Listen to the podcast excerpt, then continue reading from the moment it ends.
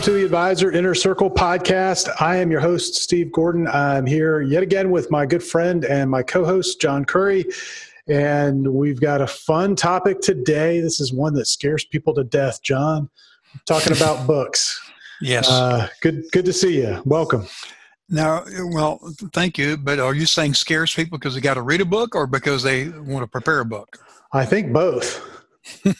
Based on the stats for reading in this country right now, I think both of them frighten people. But people like the idea.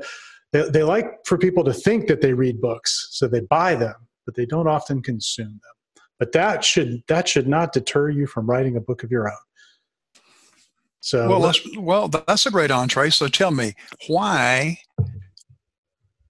should I take the time and energy and the money to have a book? Let's start there. Well,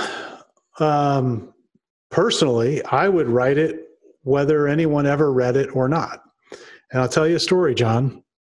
I had a client come to us, so probably about a year ago now.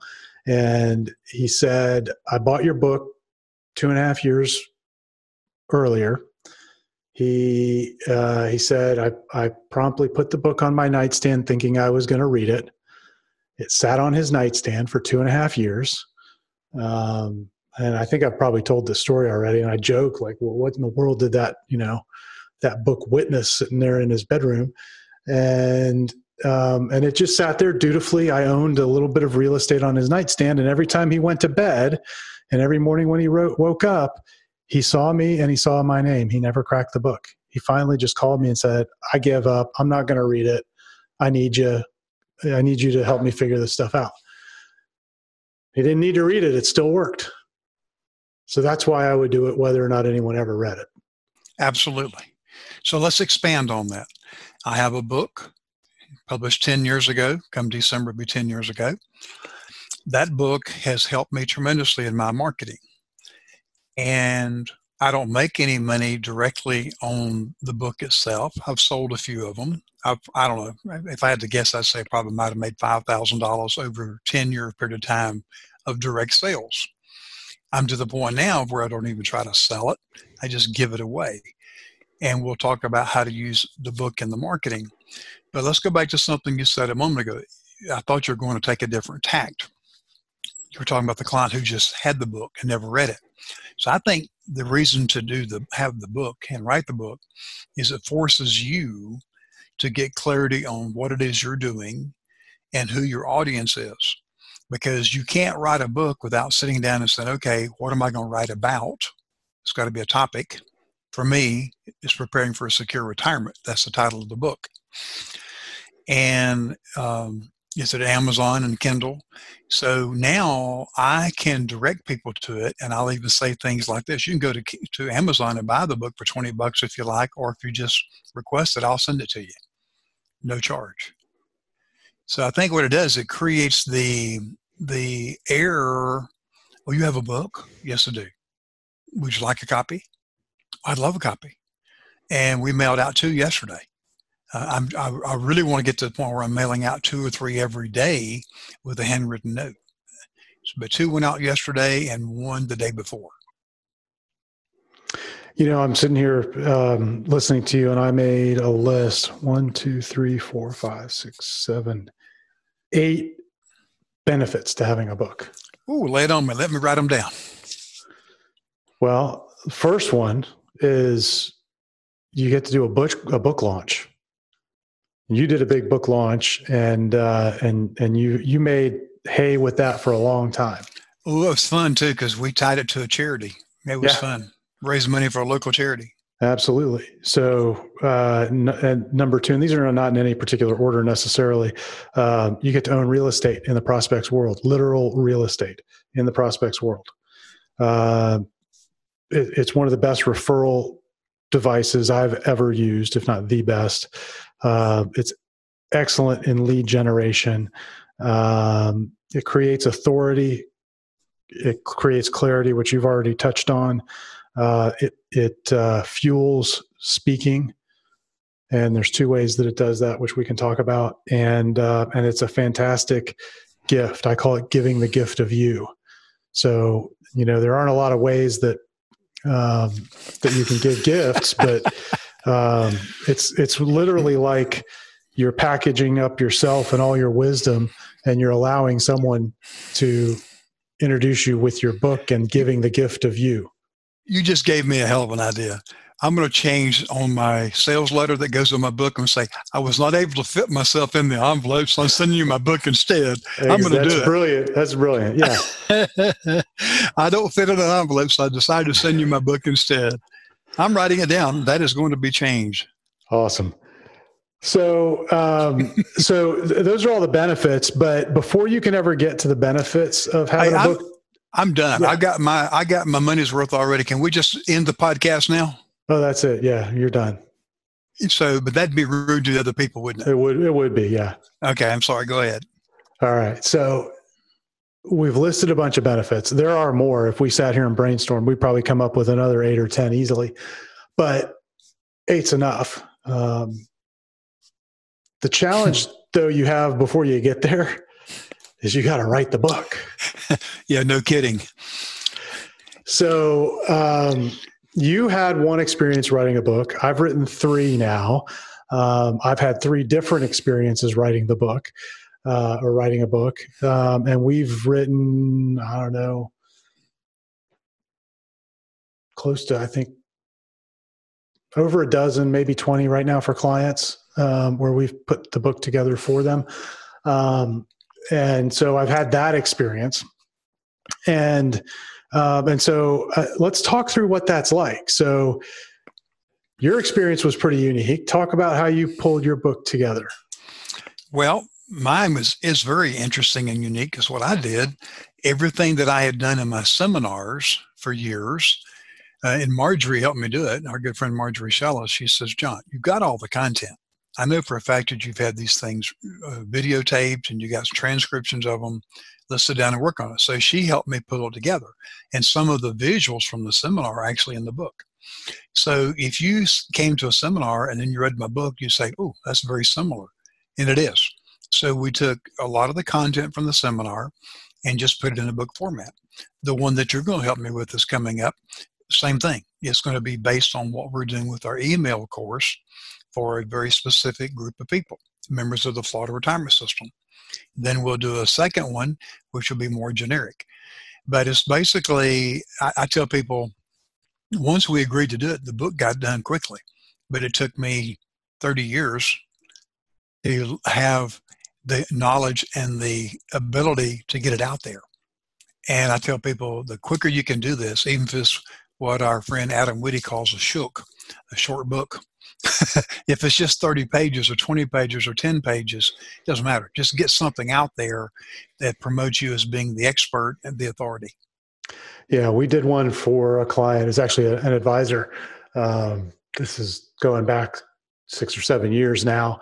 And he wrote it. It was 12 typed pages. He wrote it following our framework, but it was 12 typed pages in Microsoft Word. We formatted it, and I think it ended up at about 20, 25 pages, something like that. So even calling it a book is being kind of generous, but it did the job for him because now he's an author and now he's got this widget called a book. And we all know the value of a book. It has a high perceived value for the cost. When you're an author, people look at you differently. They look at you as an authority. Authority has the word author in it. And so it changes everything, but it doesn't have to be an elaborate, 200-page book. Yeah, well, better that it's not, because if it's too big, people are intimidated and won't read it. So let's do this. Everybody's being told have a book.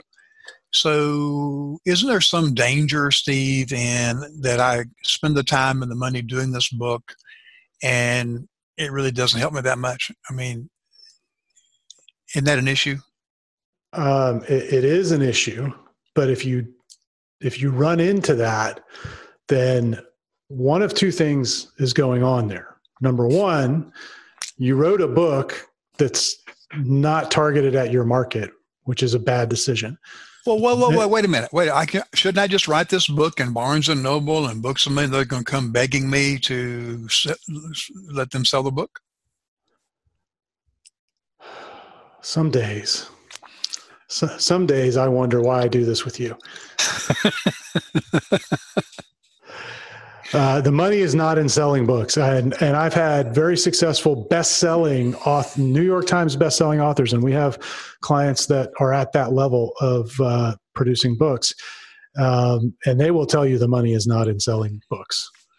That's why I brought it up, because the purpose of the book, folks, is not to go sell it on Amazon or the bookstores. The purpose is to create for you, number one, clarity on your base of knowledge, make you put it in writing to where you're clear on it, and give something to people that they never read it, like your opening story there about the client who had it for 2.5 years.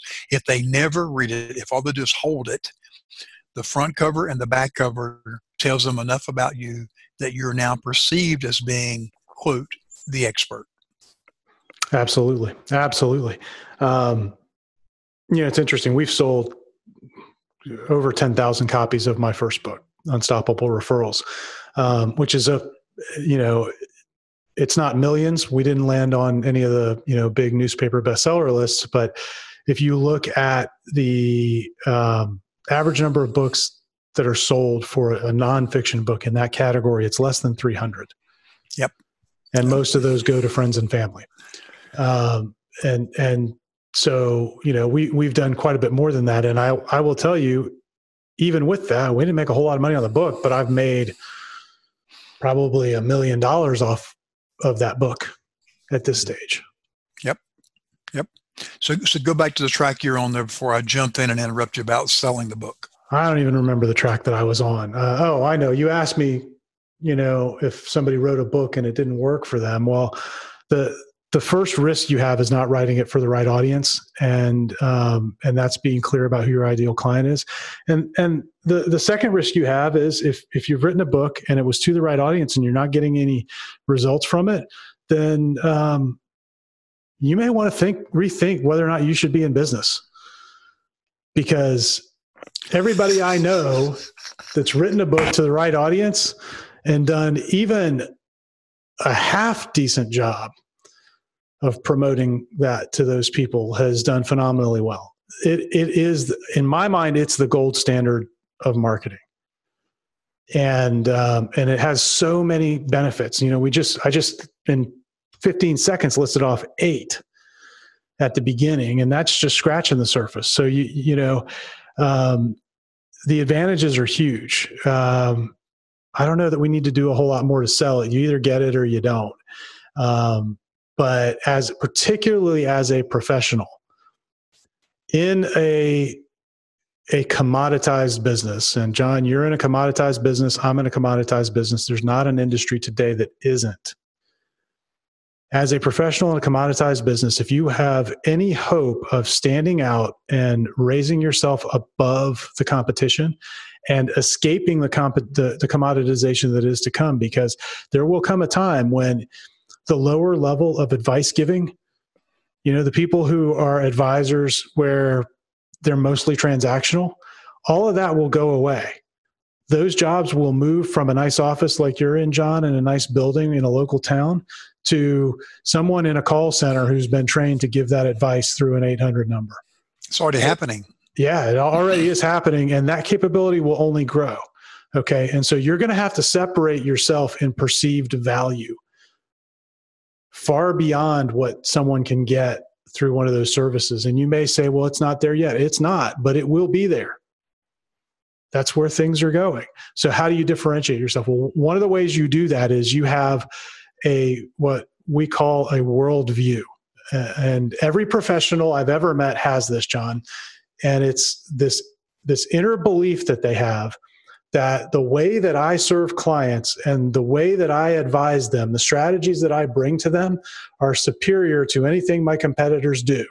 Because if you didn't have that worldview, it would be impossible for you to go sell to anyone, right? If you're a good human being who wants the best for your clients and you didn't believe that your approach was better than all of your competitors, then you wouldn't ever sell anybody. You'd refer them to someone who could serve them better. So you have that worldview, right? Yes. But 99.9% of professionals go to their grave with the worldview and nobody ever knows about it. Okay. And the 0.1% will write a book and they'll publish that worldview, which you've done in your Preparing for a Secure Retirement book. I've done in all three of our books. And now you have a way to let that worldview out of your brain and let it get out in the world and do its work. And that's the only purpose of having it. It's the same thing about doing a podcast. Yep. So you got the spoken word and you got the word on paper. Well, and let's talk about it, because I think those two mediums actually work really effectively together. One of the things we're doing now with a lot of our podcast clients is we are strategically planning out their episodes to follow the outline of their book. So they're talking through it, or in some cases we're doing an interview where we interview them instead of them interviewing a guest. And then we're taking that content and having a professional writer go write the book. Because you can, Dan Sullivan says this, you can be an author without being a writer. I love that.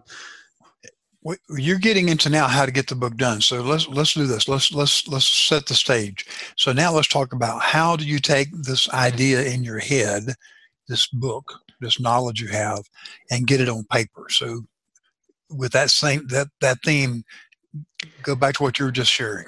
Well, so I think the first step there is understanding what that worldview is and then being able to organize it. Okay. And this is where somebody on the outside can help, because a lot of times we're too close to things to really be able to organize our message in a way that's going to make sense to a prospect who's reading it. And getting that message organized is kind of the first hurdle to overcome. It starts with who am I writing to, and being as specific as possible as you can there. And then once you're clear on that, then what is it about this message that's important? Why is it important for this reader to read this? And that's part of the introduction of your book. Because the first thing the book has to do, assuming they open it, they open the cover and read past the table of contents, is, that intro has got to sell them on continuing to read over any and every other activity that they have available to them at that moment, right? Including taking a nap. So you got to convince them to keep going, right? So you've got to talk to them. Well, why is this important? What is it about this book that's important to that person right now? That comes from your inner belief that you're on a mission to help somebody. Okay, if you've got that inner belief and you convey that in that introduction, it's generally going to be pretty compelling. The second thing that introduction needs to do is it's got to paint the picture of what's the outcome we're going towards. What's the future that's going to be so much better than what they have right now that that we can paint that picture for them, and it's going to be really desirable. Because if you can put those two things together, hey, this is important, and here's the bigger, better future you're going to create, you're off to a good start. All right? And then you want to get into the meat of it. And that's where you get into your chapter. So we typically, when we're working with a client doing a book form, John, we're going to look to create between 8 and 10 chapters. And these are generally fairly short chapters. A lot of the books we create, I call them plane ride books. They're designed for you to, for your prospect to be able to read on one leg of their next plane ride. If it's kind of geared towards, it's going to take them about an hour, you're more likely to get them to read it. So we do that. So that's kind of how we start. And then we get into the key points, so chapter 1 is about this particular problem that you've got and describing it, and here are the things you got to think about and the potential solutions, and then the second problem and the third and the fourth and all the way down through the whole thing. And you got to give them some meat and some value there. You got to give them some of your wisdom, because what you're doing, one of the reasons I think this works so well for professionals is that, unlike the guy at the deli counter, you go to the deli counter, John, and I love doing this, right? I go to the deli counter and I'm looking and I don't know what I want. And they got all this boar's head meat there, which I love. It's all delicious. And I can't decide. Well, what does the deli guy do? He said, oh, you like the Black Forest ham. You want to try some? Here's a sample. Okay. That's right. You can't give somebody a sample of life insurance to see how it works out, right? For a lot of reasons. Number one, they got to die. But you can give them a sample of your wisdom and your worldview and what it might be like to be coached by you, to be led by you, because that's really what you're in the business of doing. So, so anyway, so that's the meat of it. And then at the end, now we come to a conclusion where we kind of reiterate what we told them in the beginning. You know, we tell them, again, here's why this is important. And here's what the bigger, better future can look like. And if you don't address these things, here's the really bad stuff that could happen. Here are the negative consequences that are out there. And then here's the next step that you need to take to get this solved for you. And often that means booking an appointment, having a telephone appointment, coming to a seminar, whatever. So that's kind of the outline we use. That's how we structure it. Good. Because all I knew was you can help me get another book done. So now I have an idea of what to expect. Exactly. Exactly. So now you've got the book done. Now you can sit down and write that yourself. You know, when I wrote my first book, John, I got up at 4:30 to 5 o'clock every morning for about 35 days in a row, every day of the week. And I wrote for an hour, and I can write about 1,200 words an hour. I'm a pretty good writer. And so I was cranking it out, and I wrote a trade paperback in 35 days. Not everybody can do that, but that was the way I did it first. When I wrote my second one, it was going to be a shorter, smaller book following the outline that we just described. And I outlined it on a Monday. So I kind of knew everything that was going to go in, and I let that percolate for a few days. And then I took Thursday and Friday and cleared the calendar, and I wrote for 4 hours on Thursday, and I wrote for 4 hours on Friday, and the book was done, 8 hours. And so they can be done really quickly, if you're comfortable writing. But if you're not comfortable writing, then you may want to think about other methods of getting it done. Talk about those other methods. Obviously, we've talked about you provide that service. Talk about if somebody wanted to explore the various places where they would look to get a book done. Well, so there are all kinds of folks who will do different types of books for you, right? So there are the sort of be included in a celebrity book things out there, right? Where you get to write a chapter in a book, and there's maybe 10 or 15 chapters. At the beginning of it, some business celebrity, like Mark Victor Hansen or Jay Abraham or Dan Kennedy or somebody like that has written 2 or 3 chapters at the beginning. And then it is a whole series of individual business owners who have paid to be a part of that bigger book. Oftentimes those books will get, the companies that produce them will pay to get them featured on a major TV network or several. Sometimes they will pay to get them onto a bestseller list. And believe it or not, you kind of can game the system to get on like the New York Times bestseller list and some of those others. And those come with a pretty decent sized price tag. But I see a lot of people going towards those, but I don't think they have the same effect. I know they don't. I was approached. It was going to be $10,000. I said, you got to be kidding me. That's way too much money. I have no control.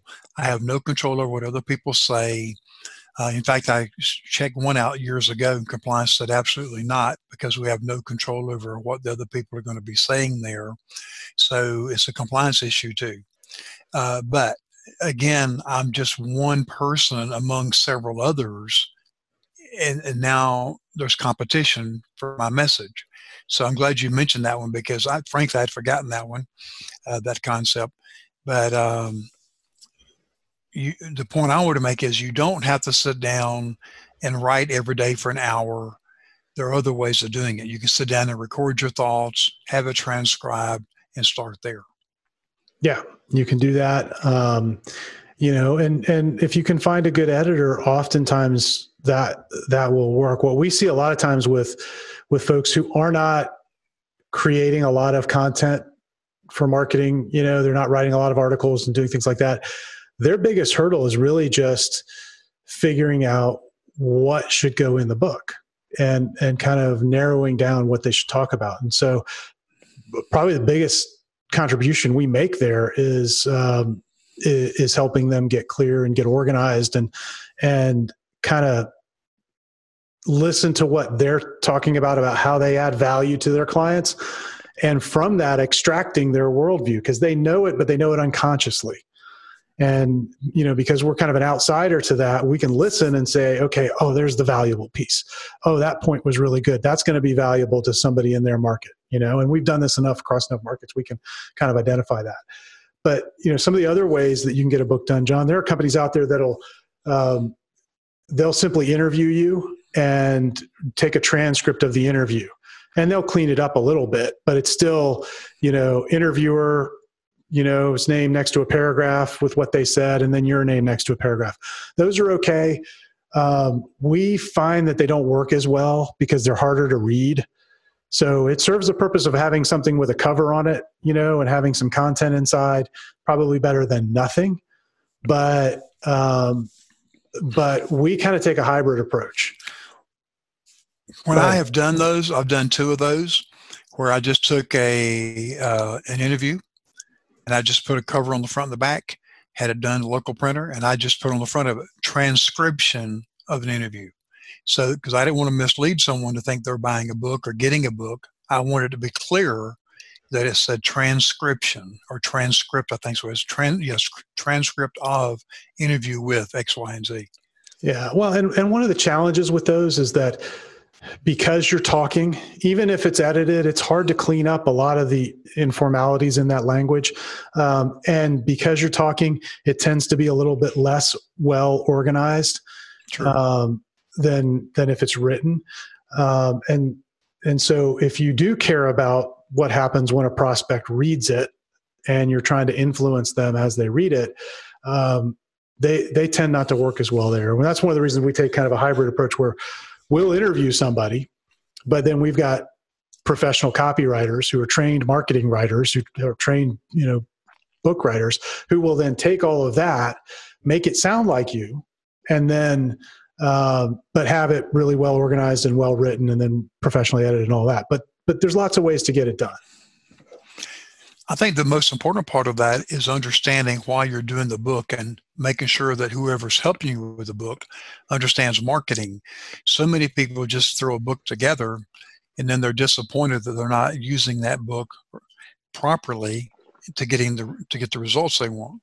And again, I go back to what I said earlier. They're just thinking, okay, I wrote a book. Why aren't people flocking to me? Well, because you're not letting people know about the book. And on the previous episode, we talked about postcards. One of the most productive things that I've done with the postcard is I had it, one side looked like the cover of my book, same size, 8.5 by 5.5. The other side had the marketing message, and we mailed it out. Would you like to get a copy of my book and my information package? Go here. So book on one side is a postcard, and then the marketing message requests it. It worked. Well, let's talk about how to use it. Yeah. Okay. So and before we do, I know we're getting close to the end of our agreed upon time. Can you extend a little bit so we can explore this? I can. I've got time. Go ahead.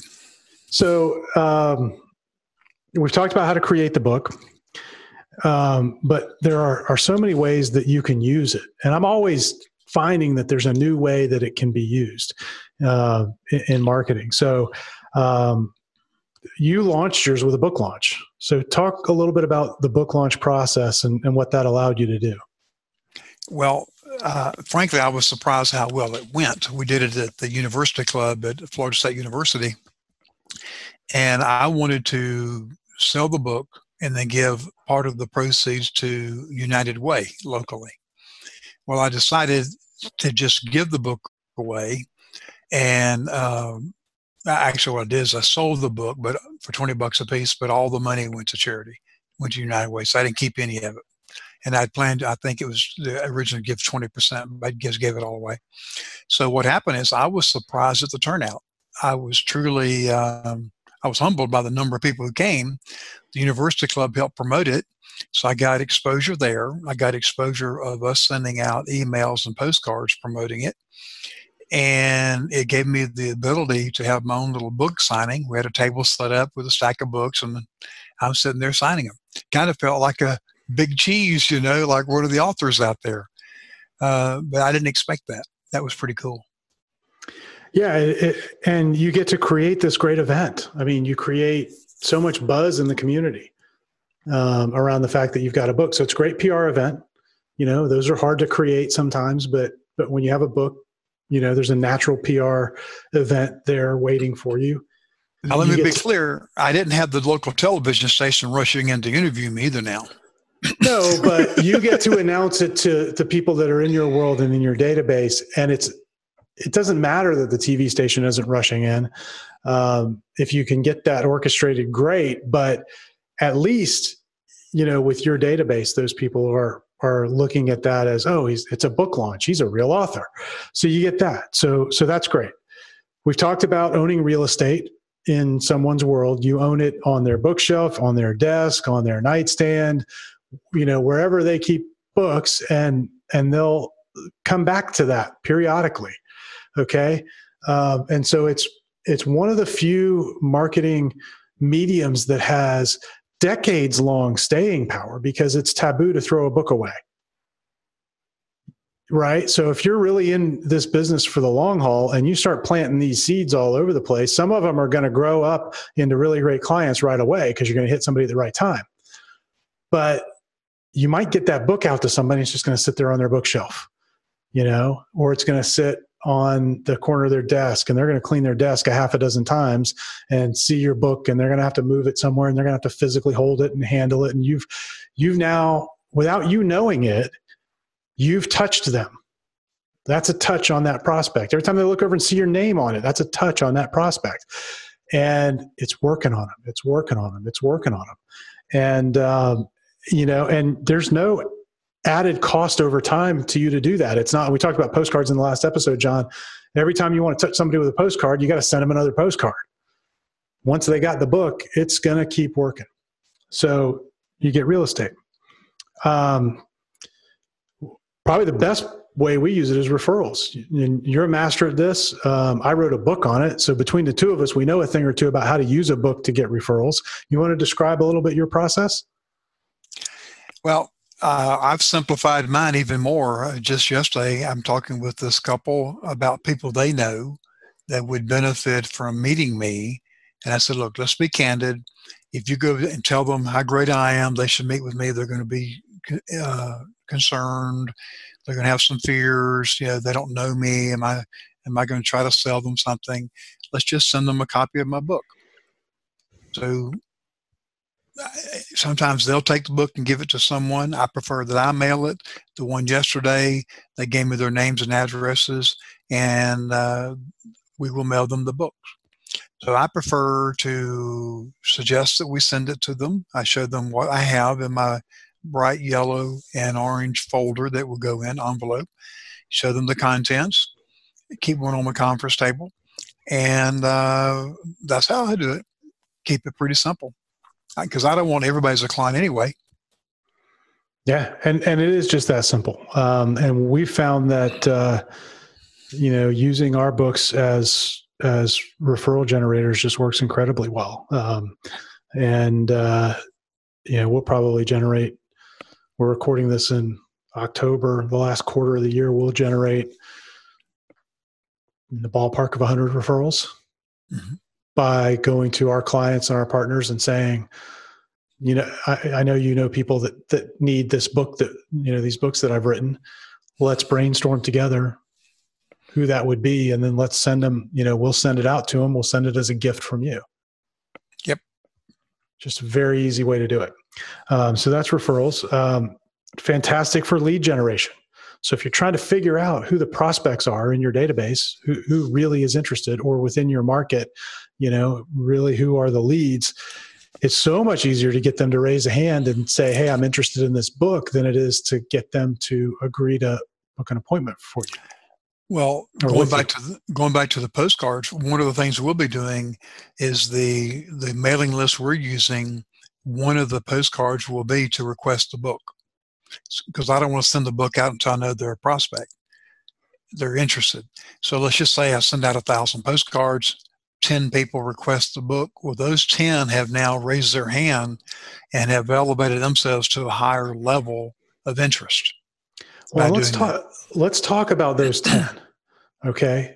Because a lot of people listening to this will go, gosh, you mailed 1,000, you only got 10? But those 10 people did you a favor, and the other 990 did you a favor as well, right? The other 990 I just haven't gotten yet. You haven't gotten yet. But what they've done by not raising the hand is saying, I'm not interested yet. You don't need to focus on me yet. You can keep doing the inexpensive and low effort touches that you're doing with something like a postcard, while you focus all of your attention and your energy on the people that raised a hand right now, the 10. Yep. So it gives you the opportunity to focus. And frankly, that's what we all want. I mean, most business people are sitting there going, I got this big database, but I don't know who to focus on right now. Well, this gives you the opportunity to focus on a small number of people. And when you show up in their world as an author, the first place that they interact with you is because they received your book. Guess what? You're an authority. You're not a salesman. I don't want to show up as a salesperson. I want to show up as the author, the guy that wrote the book on whatever. I have fun with that. People talk about retirement. So I wrote the book on preparing for secure retirement. They go, literally? Yeah. You want a copy? Absolutely. Yeah. So it can do wonders for your lead generation. We've talked about authority. It creates tremendous authority. We've talked about clarity. The process of going through and creating a book will give you so much clarity on your messaging. I wrote down the word focus next to that, because you were just talking about focus. On those 10, I wrote down clarity/focus, because I think it allows you to focus on the people that truly are interested now. Now, of the 10, only maybe 2 or 3 are ready today, but at least the others know who I am. You know, so it allows me to get in the door and have a higher level of interest. Absolutely. And of course, even the ones that don't buy today out of that group of 10 now, they're still higher priority prospects. And they go in a different part of your list where they get more attention from you, or they should. Yes. So we talked about giving the gift of you. Speaking opportunities. Speaking is the one that I think is pretty powerful, because I think speaking is one of the best ways to convert people from just being a prospect to then booking an appointment. And so a book and speaking can work really well together, and it can work in a few different ways, John. So the first way is the 10 people that raise their hand, right? They ought to get really personal invitations to the next time you speak, whether it's a seminar or a webinar, you know, whatever it is. And so in your own internal marketing, it can work really well. But when you're the author of a book, it immediately opens doors to speaking opportunities. Now, those could be local in your community, right? Because the civic organization, they're usually schlepping somebody in who is trying to sell something. You know, it's the local CPA or the attorney that's talking about estate planning, or, you know, the local construction company that's talking about remodeling your kitchen or whatever, you know, and you got a whole bunch of people, business owners in there at the breakfast meeting, right? Well, it's a rare and special occasion when they can welcome the author of the book, yep, whatever topic. So it brings a lot more credibility to that, but it also opens those opportunities, and it opens bigger speaking opportunities. I don't know if you remember this, but at one time my seminars were, the title of it is Enjoy an Evening with the Author of. Absolutely. And that worked very well. An evening with the author of Preparing for Secure Retirement. It was different. Now, when I first did it, I thought, that's kind of cocky and arrogant, but you know what? It worked. Yeah, time to do that again. So let's hurry and get my book done so I can go through this whole list with a new one. Isn't it funny we both do this so much. Sometimes I think we forget more than we actually than we act on in any given quarter. There's so many things you can do, but it not only gives you opportunities to speak, but it gives you the topics. So once you've got a book, you now have the outline for your signature presentation and all of the content to deliver it. So it becomes now very, very easy to repurpose it. Seminars, webinars, speeches. Yeah. And you only need one presentation. So you write the book.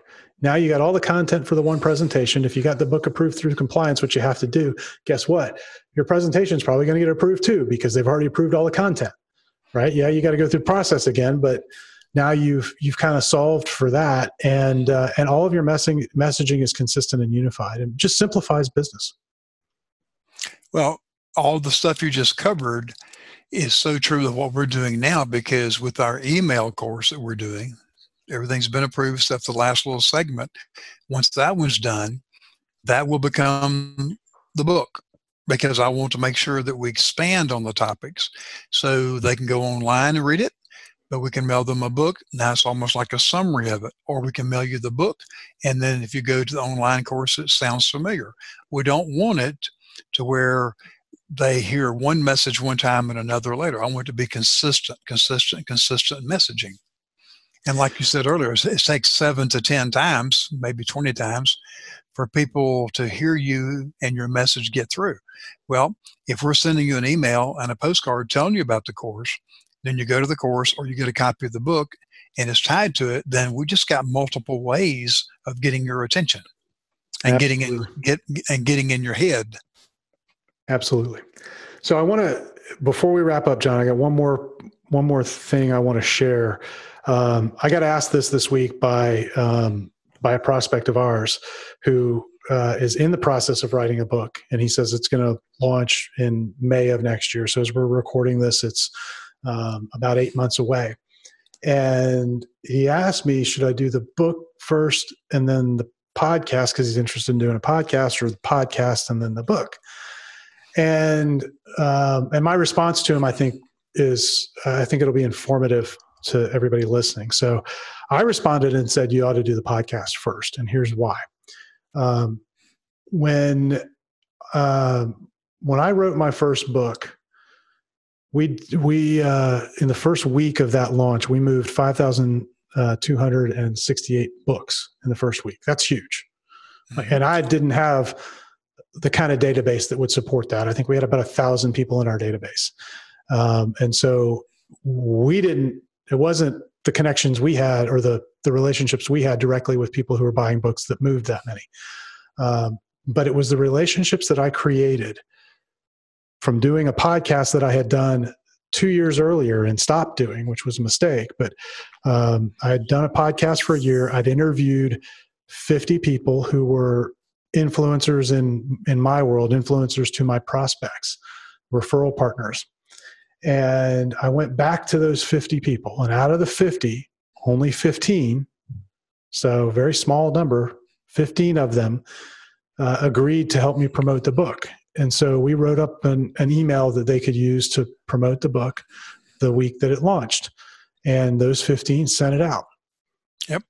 And that's what created... I remember the momentum you had too. Oh, it's huge. Doubled our business that year. So... And so a lot of these things, if you're thinking about, because we're sharing all these different strategies, John, and I think it can get a little bit overwhelming, but they all do fit together. There's kind of a method to the madness. And one of the things we do with clients, kind of the first engagement that we do with them, is we do some planning where we look at, well, here are all of the pieces of the puzzle. Let's figure out, given your goals in your business, how do we put them together in the right order? But these things fit together very strategically and in an important way. And so to make a big impact with the book, you want to have a strong referral network in place. You don't necessarily need a podcast to create that, but that's one of the ways you can create it. Or even have a good client list where they want a copy of the book. They come in. I've done things where when you come in for your review, we'll give you a copy of the book, because I didn't want to just mail it out willy-nilly. I wanted people to request it or come in and get it. It's also good to hand out at seminars. Let's talk about that. I wrote down number 9 as a handout. in seminars, because when we do a seminar, I like to have a copy of the book at their place where they're sitting, because now it's like if somebody new goes, oh, he's written a book. And somebody next to him says, yeah, you didn't know that? You know, I've been a client of John's for 40 years. It just gives you another way of being visible in a different way. It's now, when you do that, do you use a referral bookmark? No, I don't. But okay, well, we need to get that done for you. Okay. All right, referral bookmark. Okay, yeah. So when we give books out, we include a bookmark in it, and the bookmark talks about the book and basically pitches the person on the idea of, hey, share this with another business owner. And then they can write their information in, and they can send that back to you or hand it back to you at the meeting and say, yes, I'd love for my friend Bob to get the book. Here's his information. So you can use it in all kinds of ways to multiply things. I'm sure you have my phone number in my email, so I need to see a picture of that like ASAP, my friend. Oh, yeah. I'll send you one. I got to do that. I love it. I should have a bookmark in there anyway, so that's perfect. Have that in, and then they can give it back to me. I love it. Thank you. You're welcome. All right. We could go on forever and ever on this. I love these topics, and we're having a good time, but I know we're over time, and we need to wrap this one up. So folks, thanks for listening. If you've enjoyed these episodes, please do share them with other advisors that you care about, and help us spread the word. We're trying to help your clients by helping you go and attract more of them and serve them better. And so that's how you can pay us for the wisdom that we're sharing with you, is share it with some other advisors. John, great to see you again. And thanks as always. I always learn a lot on these. Good to see you. And I picked up some good ideas. I got 2 pages of notes here that I'm going to incorporate in my next book campaign we're doing here. Absolutely. These are the most profitable conversations we have all week. Well, it's very good. I enjoy doing it, and it's a lot of fun. So thank you, my friend. All right. We'll see you soon. Bye.